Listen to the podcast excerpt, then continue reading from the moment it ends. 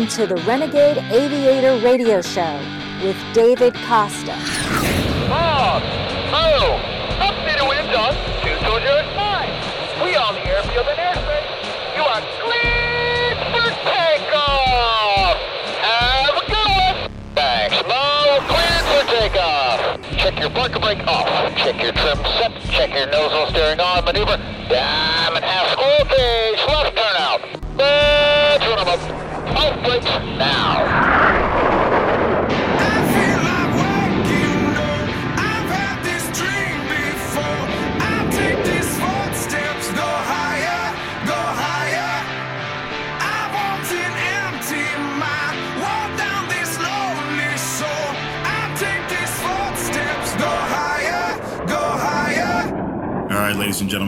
Costa, Renegade Aviator. Boy, I've got a treat for you today.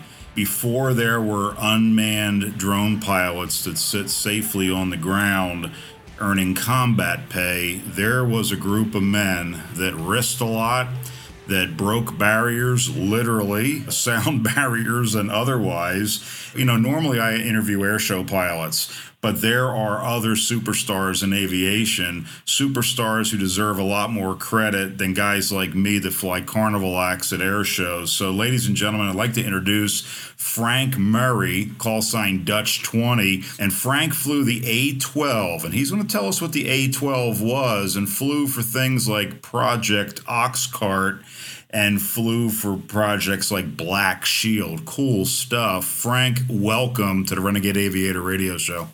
Well, thank you for having me on your show. Frank, you know, you just mentioned something. I want our audience to hear it. You're part of a very special group. Kind of explain a little bit about what that special group is.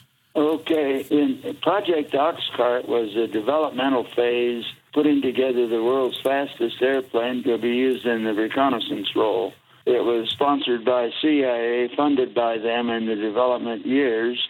Later on, the Air Force took an interest in it and developed their own similar airplane based on the A 12 airplane, and it was known as the SR 71.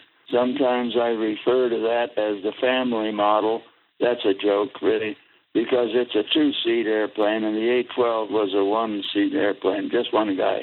And uh, the mission of the airplanes is very similar aerial reconnaissance with uh, the SR carrying multiple cameras and sensors, the A-12 carrying one very large camera, very high resolution was our was our claim to fame on the A-12.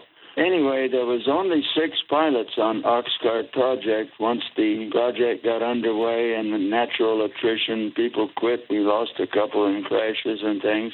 And we got down to six guys that flew the operational mission. Today, there are three pilots remaining myself, Ken Collins, and Dennis Sullivan. And we live in different parts of the country. But those are the only three remaining A 12 jocks out there. So it's a very small fraternity in the beginning, and it got smaller due to our own attrition within the gang. So that's the background of the pilot pool. Not many of us ever, okay? Yeah. I think today a lot of people are getting more and more used to these drone aircraft flying and uh, really don't understand what went on and even what these black aircraft programs were that you were involved with. You were an Area 51 guy, you were a guy flying, really breaking barriers. This project, Oxcart and Black Shield, I guess two different programs, of course. You know, could you tell us a little bit about kind of what yeah, that process I can, I was? Can br- I can bring you up to speed on that. Oxcart was the name of the project from the developmental days on. From first design on, it was called Project Oxcart. Oxcart means nothing, it's just a code name that came out of some who knows where. But anyway, that was the developmental program to get the airplane built, tested, and flown, and be ready for operational overflight missions, which was uh, somewhat of a replacement, if you will, for the U 2 that Gary Powers was flying when he was shot down over Mother Russia. we came up, the country came up with a design that should have foiled anybody getting after us like they did with their missiles. So Oxcart was a development phase of the A-12 airplane. Black Shield was the operational phase overseas when we were finally released to use the airplane for what it was built. We flew over to uh, Kadena, which is a, a base on Okinawa, Japan, and we operated in the Orient out of there, overflying North Vietnam, North Korea, the China coast, Laos, and places like that.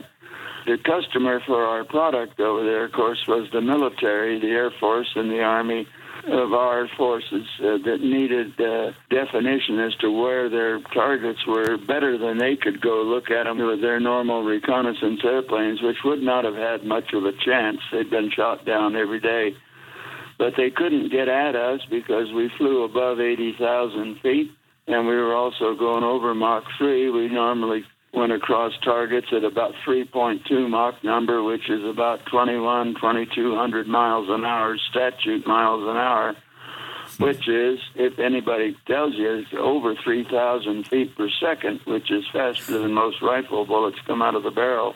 So it's pretty hard to shoot down a bullet. So we, we could steal a line from Superman and say faster than a speeding bullet. But the beauty of the A12 was it would fly about an hour and 15 minutes at speed. It didn't just come out the barrel and slow down like a bullet. This thing was a, a marvelous creature of a machine, a wonderful thing, difficult to fly at times, but it was a super performer. And there was nothing out there that could touch it. We flew up to 90,000 feet and over 3.3, 3.3 Mach on occasion. But our normal mission cruise speed was 3.2, which was the design speed of the airplane. It was made from the ground up to run at that speed. That was its most efficient speed, or if you will, in simple terms, that you got the best miles per gallon right there. So anything else on acceleration was a waste of fuel to get there. But once you got there and got the thing working by design, 3.2 was the most efficient speed to be at. So that's where we cruised. We went all over the place at 3.2, only slowing down to refuel on the tanker or to go back to the base and land. So that's it for a nutshell. Uh, Oxcart was the development phase. Black Shield was the name given to the operational phase. Over. These aircraft at the time, the average American at the time had no idea these aircraft existed. Is that true? That's true. They were built in Burbank and hauled up in large boxes to Area 51 and put back together. They were completely assembled in Burbank at the Skunk Works, Lockheed Skunk Works, and they were hauled up in crates, sort of with wheels on them and when they got there, they had to reassemble the thing back to flying condition and test it for leaks and engine runs and, and all of that. Lockheed did most of the testing of the airplane. The project pilots, like myself, did a lot of the follow on testing where Lockheed would demonstrate one step out to a certain speed, and we were right behind them. So we would continue and with a number of sorties out there at that speed to make sure that it worked right. So we were in the test crew, but not the factory test pilots. We were ex Air Force pilots hired by CIA under contract to fly this thing. Outstanding. Outstanding. Frank Murray, ladies and gentlemen, we're coming up to our first break. Uh, we're going to take a break here and come on back. And Frank, what I'd like to start the next segment with is how does a guy get picked to fly CIA airplanes? Man, that's kind of strange and kind of cool and kind of black ops. We love that stuff. This is Dave Costa, Renegade Aviator. We'll be right back. This show is part one of a two part series, and I stand before each one of you listening today in awe and in reverence to those of you who have served in secret, out of the public view, those who serve without fanfare, without that pat on the back every day that so many lesser people demand. The people then and now who simply do their job, a demanding job, to the best of their abilities who decide to understand the big picture and who, despite the dangers, despite their fear and feelings or obstacles, press the throttles forward and do what others will not. 888 366 5256. David Costa, Renegade Aviator.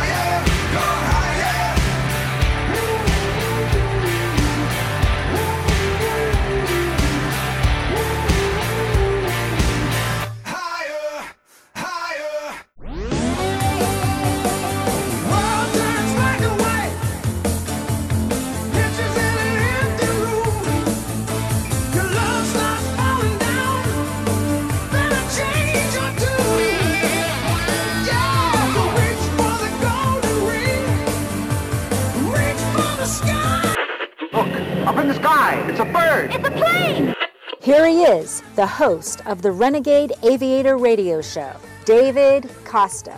All right, ladies and gentlemen, Dave Costa, Renegade Aviator, segment two with Mr. Frank Murray. Dutch 20 is his call sign, and A12 pilot. That, for the uh, uninitiated, is the SR 71. And Frank, you know, for what you can tell us, a little bit about your background and how does a pilot, you know, here you go, you get selected, you left the uh, military and went CIA which is pretty interesting, I think. I don't think a lot of people realize that these aircraft were flown by the CIA instead of uh, regular Air Force pilots.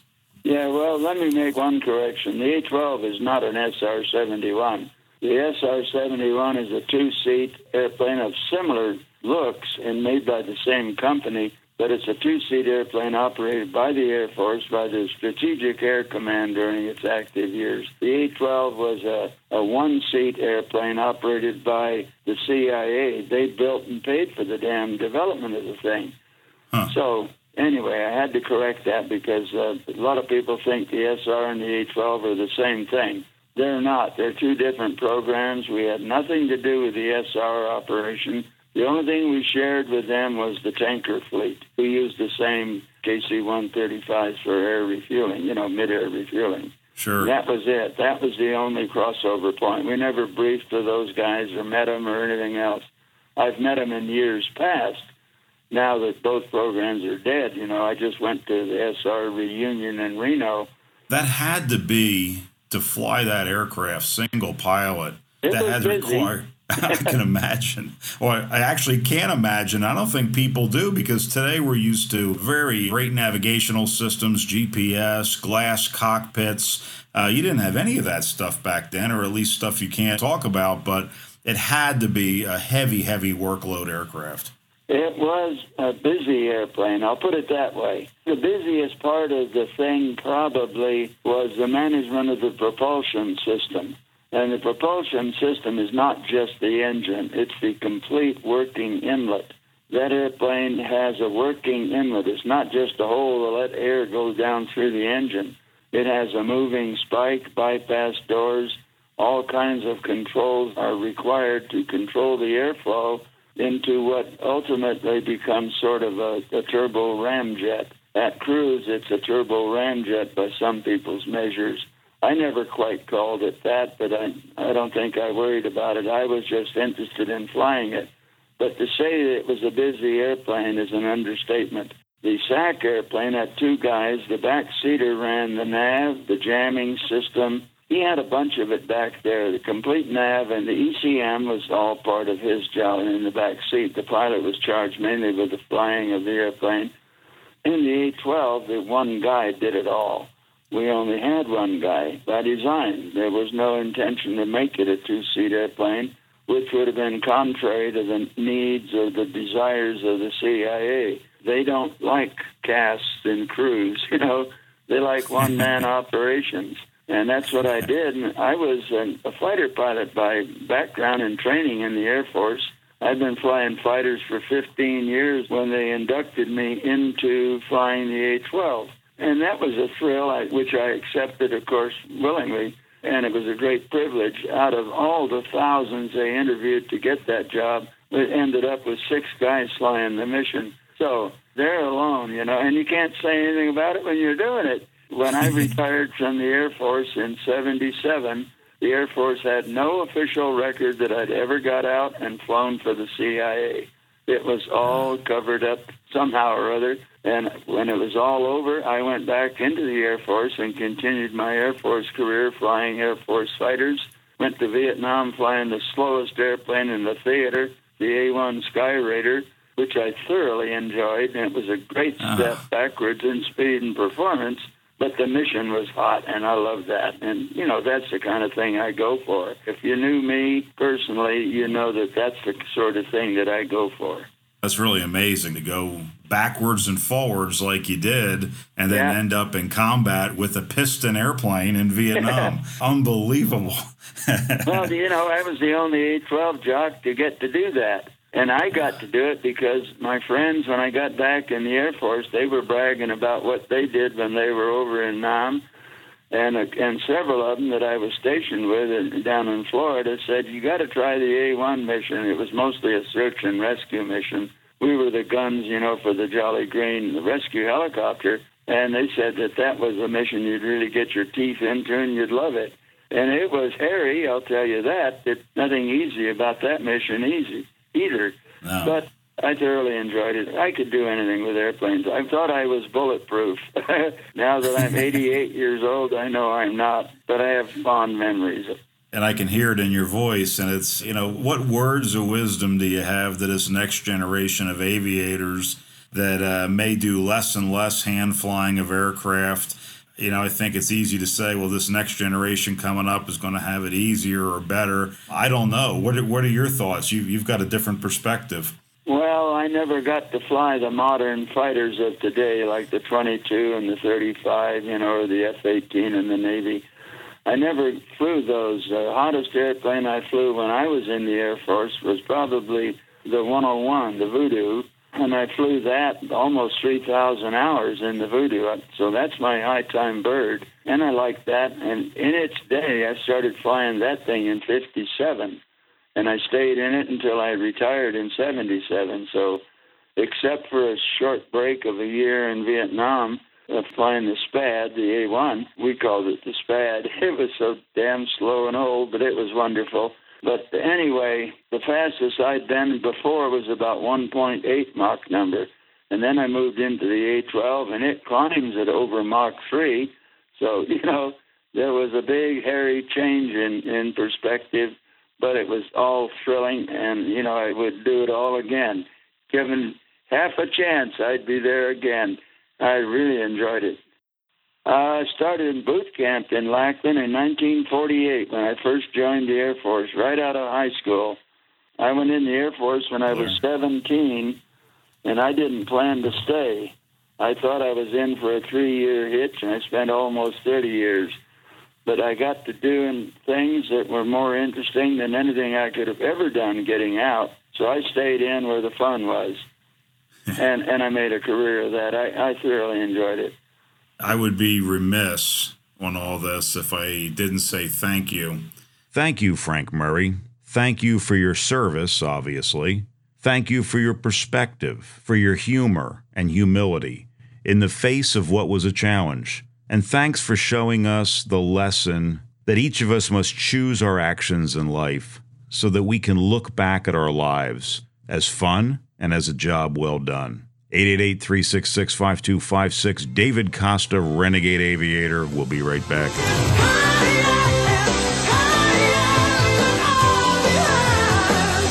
Questions, comments, suggestions, or recommendations? Call the Renegade Aviator at 888 366 5256 anytime and leave us a message.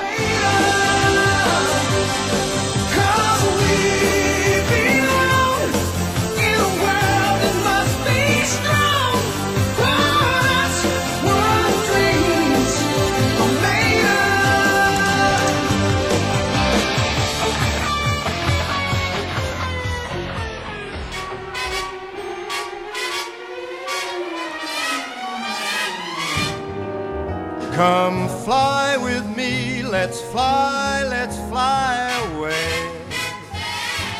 If you can use some exotic booze, there's a bar in far Bombay. Come fly with me, let's fly, let's fly away. The glory days of an aviator is coming to an end. Change is inevitable, of course, but I think nobody can dispute that we are talking to one of the last great aviators, Mr. Frank Murray. We are entering an age where the pilot is secondary to the automation on the aircraft. The missions that Frank flew in the A 12, the Black Jet, are now done with satellites, drones, and operators in safety getting combat pay. No offense, guys and gals, but it's true. Listen up. What are your thoughts now with this new stuff, especially in the mission with the A 12 flew? If I had to say it to a young fighter pilot, which they're having a heck of a time retaining in the Air Force nowadays because of deployments overseas, frequent frequent family separation, not enough flying time. I understand they're very restricted on how many sorties they get per month or week or year and also the oncoming uh, automation of airplanes. It won't be long. The fighters are going to be unmanned things. And if I was a fighter pilot, I think I'd be looking for a new job too, because it doesn't look like you're going to do what I did. I got to spend 25 years in the cockpit. You know, I was happy and eager to do that. That's exactly what I wanted to do. That's why I stayed in the Air Force. I wouldn't have stayed if I'd have been a ground pounder or something because you know I could do that and, and make a lot more money doing something else. But I stayed because of my great interest in aviation. It was a family condition, if you will. My big brother was a professional aviator, combat aviator, airline pilot, all of the above, and I wanted to follow in his steps. And I did, and I got to fly a lot faster than he ever got. I used to laughingly tell him, that I got more time on the top of a loop than you do, Bill. because he flew transports that never got on their back, you know. Oh, man. anyway, I used to give him the rag about stuff like that, but he knew that we were a different crew. But my brother Bill was my mentor in aviation. I've got to say that he taught me to fly before I ever went to pilot training in the Air Force. I was already at home flying airplanes because my brother taught me. And stuff like that rubs off and makes you want to stay in the game, especially if you enjoy it as much as I did. And I thoroughly enjoyed flying. Uh, obviously, if I did 25 years at it, 6,000 hours in military airplanes, and, and I never got hurt. That's- you know, I that- came out of that thing with my skin still on. That's, So, that is you know, amazing.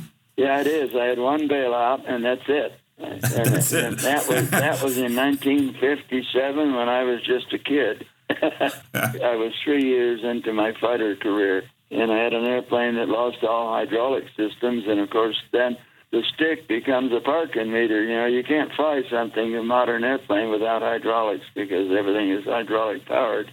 True. So I stepped out of that one. I ejected out of it and got a free parachute ride.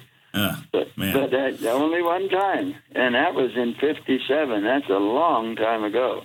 I kind of like I how you said it, remember though. I, I remember landing in a the only tree and within a thousand miles. I thought was a mesquite tree, and a Texas mesquite tree has got thorns on it, that look like swords. and I came down right into that tree with all of those stickery things on it. Scratched the heck out of me, tore up my flying suit, and you know I could have picked anywhere in the county and not run into a tree. But I zeroed in on one from 12,000 feet and zing right into the darn thing.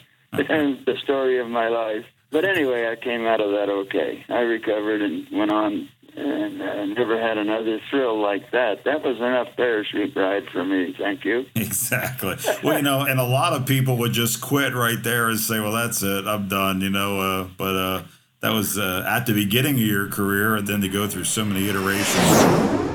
Have you ever spoken with people who have actually accomplished great things? Do you want to know a secret on how to be able to sort through the BSers from the real deals? You just heard it. Humility in recognition of others, and calmness in reflection, often with humor.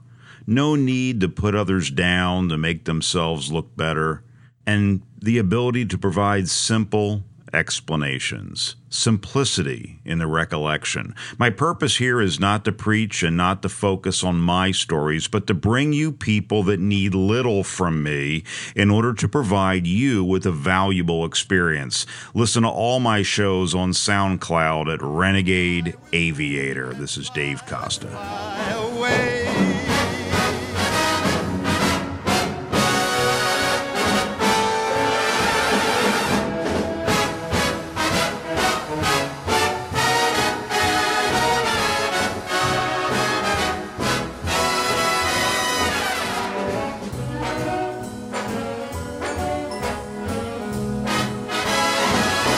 Once I get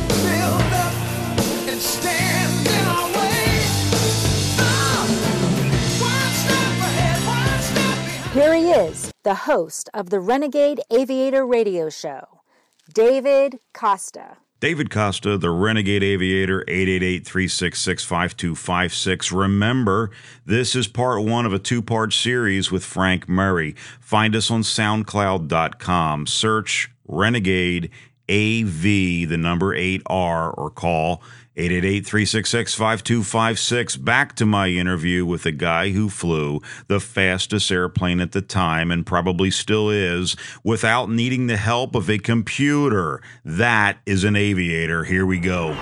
You know, with the A12, as you're flying in that different kind of a mission, you're not in a combat role at that point, but you're collecting information. There still is a huge risk factor, but the risk has got to be from the environment you're operating in because you're probably well, untouchable. the- we lost people with that airplane because it was unrewarding if you just happened to be unlucky enough to end up in one of its strange syndromes. Like I said, in the A-12, as far as I was concerned, the hardest thing to do with that airplane was to manage the propulsion system. It was mainly managing the inlet control system, which controlled the airflow through the engine. That was a complex system, and we didn't have the digital computer that was put into the SR-71 later on. So we used to suffer duck done starts and stuff like that, which are complete loss of power on an engine, and you've got to recover it and get it going again. So it's a busy business in that airplane. And the day I was there, we used to say the computer that ran our inlet had wooden gears in it. It was so old. It, was sort of an analog calculator. It wasn't a real true computer. It had no anticipation modes or anything like that. So it was a busy airplane in that the pilot got a lot of manipulation of spike position, bypass door position, and, you know, along with managing the engine temperatures, fuel flow, and those other things that are basic to a, a jet engine. But it kept you busy if you got good at it, skilled, I will say. The thing performed beautifully. I just loved to fly that thing. When it got to whistling and you got out to speed, you got out to 3 2 or so, you're covering ground at a half a mile a second. If you get lost in that thing, you can really get lost in a hurry. You can be in another country or another county real easy. But for the most part, I stayed on top of it. I managed. I never had a serious problem with the airplane. And I flew the last flight of the A-12 when I brought it back from overseas. And I took it to storage at Palmdale. I flew it back to 51 initially so they could download the sensitive equipment, you know, the jammers and stuff like that. They want to take all that out before they put it in storage. And then I flew it to storage at Palmdale where they had all the A-12s rassled up in a hangar. And that was a sad ending to a wonderful program that was shot down, too, by a political decision that took away the fastest and best airplane we had at the time. A decision made by Lyndon Johnson on ill advice from his advisors. I hated the fact that it went was put down. I lost the best flying job I had at the moment, but I did get to fly the last flight. And uh, that's a commemoration we still look back on. And I was lucky enough to just be standing around the guy that brought her back from overseas, took it to storage, and said goodbye. And here's an interesting note. For the first time in the history of that program, the families, wives and children, were allowed to go out to Palmdale to see me fly around with it, land it, and bring it right up in front of them and shut it off. First time Oh. they ever saw the airplane. First time for the family and kids. And the other pilots, of course, were with the families. That was a concession made by CIA, but that I still think was one of the smartest moves they ever did for happiness amongst our, our little crowd. We really love that. I can just imagine the uh, looks on the family's face. I mean, not Oh knowing. yeah, well here this great big black thing comes up. It's over a hundred feet long, you know, and it's got one little skinny guy up in the front. one driver, that was it. oh man, It was a wonderful airplane. It is a, a better performer than the SR in that it's 20,000 pounds lighter. 20,000 pounds. You got to generate 20,000 pounds more lift to just get that thing to the same altitude. And along the generating lift, if you're a student of the process at all, as you increase more lift, you increase the drag caused by lift, you know, and there is a coefficient of measurement. The drag then equates to burning more fuel. The SR had 12,000 pounds more fuel on board to go about the same range. So all of those things added to the weight penalty. The SR was carrying a lot more. The A-12 flew better because it was more flexible, lighter, with basically the same wing and engines. I never did fly the SR. I've sat in it and looked at it, but I never did fly it. Okay, another segment done, but we're coming back for one more segment. But I can't stop thinking about the discipline it took to keep a secret and then the overwhelming pride after so many years to show those you love so much something as amazing as that black jet, the A 12. Then, just as you reach the pinnacle of all those emotions, that pride, the accolades of your family, you look back and you realize that you'll never do this again. This is it. And we all have similar moments in life where we realize we may not have been grateful enough in the present. Look back at your life, fill your life with good things that you can look back on. David Costa, Renegade Aviator. Do you mind my asking where you're going? Oh, I was gonna go to the bathroom. This bathroom is for coach passengers only. Really? Who said that? Um, earlier I tried to use the one up there, and I was told that, you know, coach isn't allowed to use first class, so Oh. we have our different areas. I am so sorry that they did that. That's terrible.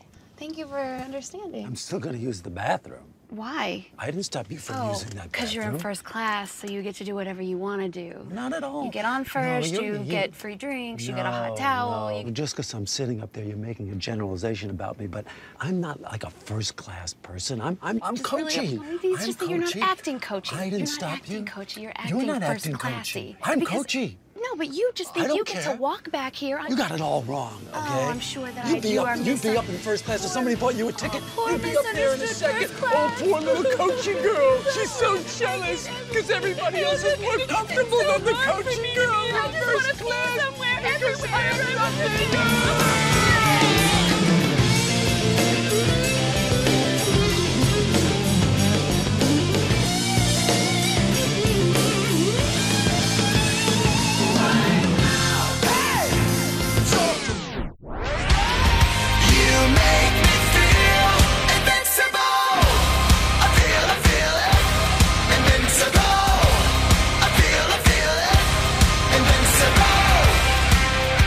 Questions, comments, suggestions, or recommendations? Call the Renegade Aviator at 888 366 5256 anytime and leave us a message. Go to my website, Renegade AV, the number 8R.com, renegadeaviator.com. I have links to my shows and to two books that Frank has written and to a really great video of Frank Murray explaining the A12 program in detail with pictures and video. Thanks, Chris Johnson, for posting that video, renegadeaviator.com. Frank, anything else you want to go over with uh, what you were doing with that? I really need to hook up with you when I'm back in town. We only used the airplane for 29 missions overseas, uh, combat overflights, if you will. So we were flying over denied territory, North Vietnam, North Korea. I flew one of the three missions over North Korea after they stole our boat, the Pueblo. Oh, yeah. Remember that? That was in 68. And Jack Weeks, one of our pilots, flew the first mission over there. And I flew the second, and Jack Layton flew the third. But on this first mission, they did not even see Weeks. They did not detect him on their radar. And he sneaked in, got a bunch of pictures, and left. The Chinese told them that if they had been had. their radar saw us, but the, the North Koreans didn't see us. Ah. So they didn't react. They didn't bring anything to bear. They brought no missiles up or anything like that. Well, on the second mission, they told me at the briefing, since they probably know we're coming back sometime, and if they see you, expect a, a heavy response from their missile brigades. Well, that's what they told me in the briefing, so I was kind of cutting washers out of the seat cushion, you know, wondering what they're going to do. but, you know, they never saw me either. so, you know, that's okay with me. That's fine. My electronic warfare system, the EWS, did not light up one light, nothing. It was just like I flew over downtown Dallas or something. You know, it was just a quiet mission.